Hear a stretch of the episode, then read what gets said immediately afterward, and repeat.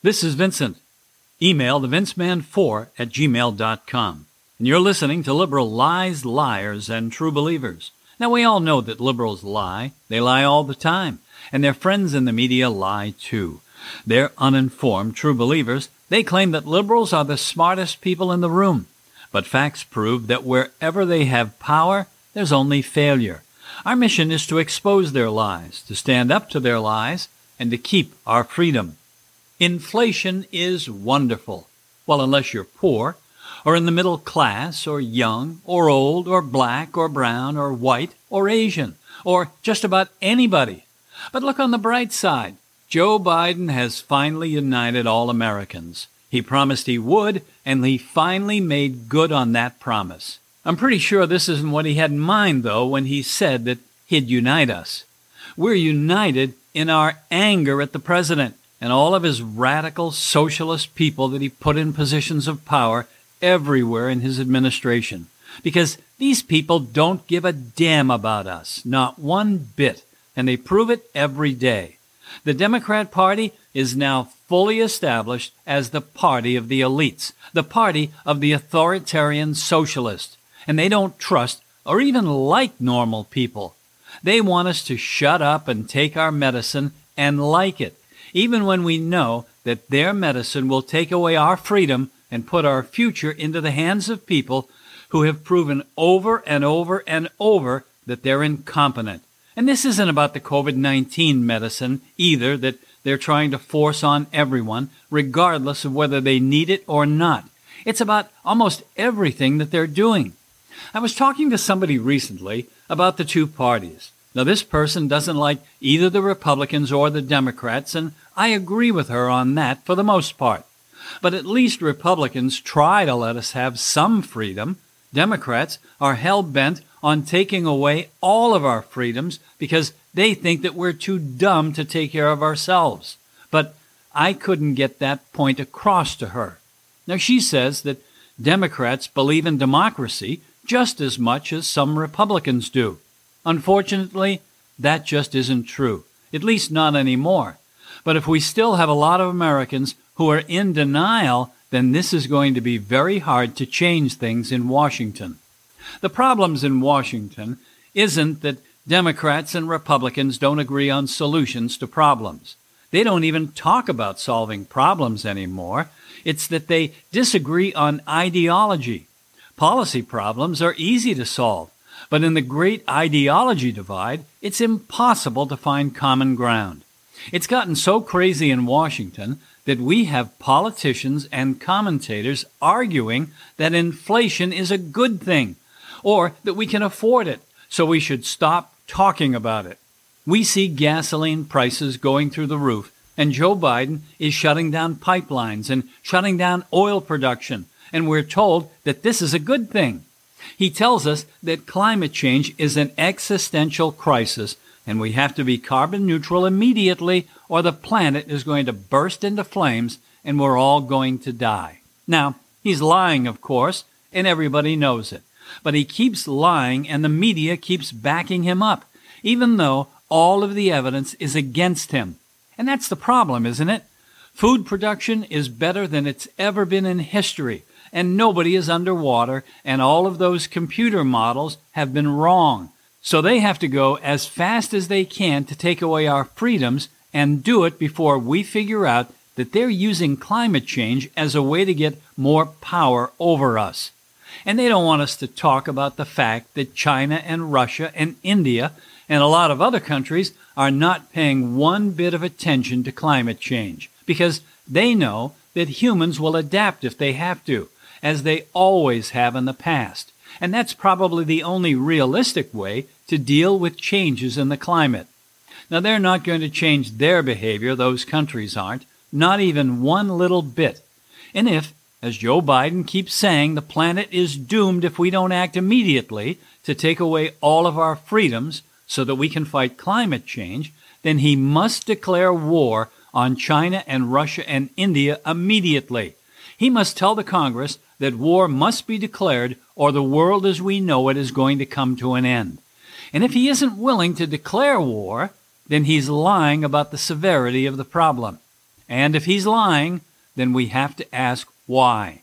If this is so important that only immediate action can solve the problem, then war is the only answer, isn't it? But we know he won't do that. He won't declare war. He won't do it because climate change is not the existential threat that Joe Biden says it is. The climate is changing, and it's been changing for millions of years. But there's a lot of disagreement as to why, and whether or not humans are the problem, or whether the planet changes because that's what planets do. This is about power, and everyone knows it. The answer to this existential threat is to give the government massive power over our lives. Joe Biden says we'll all be driving electric cars in a few years, even though only rich people can afford them, and that they'll only get more expensive because the chemicals and minerals used to make them are in short supply. And that's only half the problem. The other is that disposing of electric vehicles when they stop running causes more problems than disposing of nuclear waste. And we have the same problem disposing of old solar panels. Joe Biden and the Democrats, they don't like us. They want us to give up our freedom because they don't like us. Climate change is being used to try to make us accept authoritarian socialism. Everything they do is about ideology, and that's why nothing gets done in Washington. Democrats are refusing to do anything unless we give them absolute power. So they tell us inflation is good for us. We won't buy so many things, and that's good. They tell us that we should be more like the Europeans.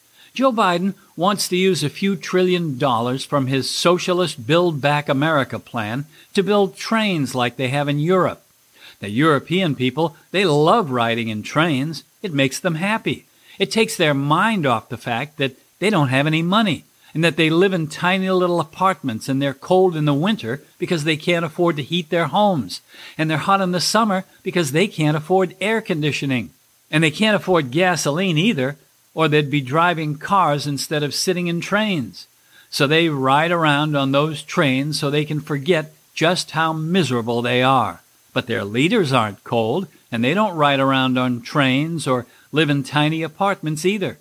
Joe Biden thinks we should be more like them. Sorry, Joe, but we aren't suckers. We don't like paying high prices for gasoline and food and everything else in our lives, Joe. And we know that you're lying when you tell us that this is all out of your control. We remember when things were a lot better, back when Donald Trump was president. Yes, Mr. Biden, the COVID 19 crisis has something to do with all of these problems. We know that.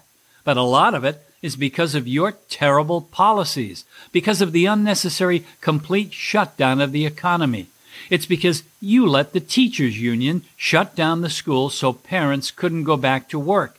And it's because you're still paying people not to work. You like this crisis. You think it's going to make us accept socialism. You're dragging it out for as long as you can, even now, when we know that so much of what you're doing isn't needed anymore. Just how many shots do we have to have before you let us get back to normal, Joe? This is getting ridiculous. Inflation, man made inflation, Joe Biden inflation. This is what's an existential threat to our happiness. We don't like paying high prices because of your policies. And now we're seeing empty shelves at the stores because we don't have enough workers to unload ships at the ports or get enough people to drive trucks to get things to stores. And when they do get to the stores, we don't have enough workers there to stock the shelves. And you're telling us that the cure to all of this is to let you spend trillions of dollars of our tax money and to give you more power. You think we're dumb, Mr. President. But polls are telling you something different, aren't they? The polls are saying that we're going to vote a bunch of Democrats out of office, Joe. You're going to lose the House and the Senate, both of them. And then you're going to know in your heart that you'll never get a second term. And hopefully, the next president can get rid of all your terrible policies and we'll then be able to afford gasoline and food and everything else, Joe, even bacon. And maybe those Europeans can live without cheap bacon, but we can't. And forget about those trains, Joe. We'll drive our cars, okay? And you know what you can do with your socialism too, Joe. Telling us that inflation isn't your fault and that maybe it's good for us. Well, what can I say, Joe? What can I say that isn't being said every weekend at college football games, Joe? Let's go, Brandon. Let's go, Brandon.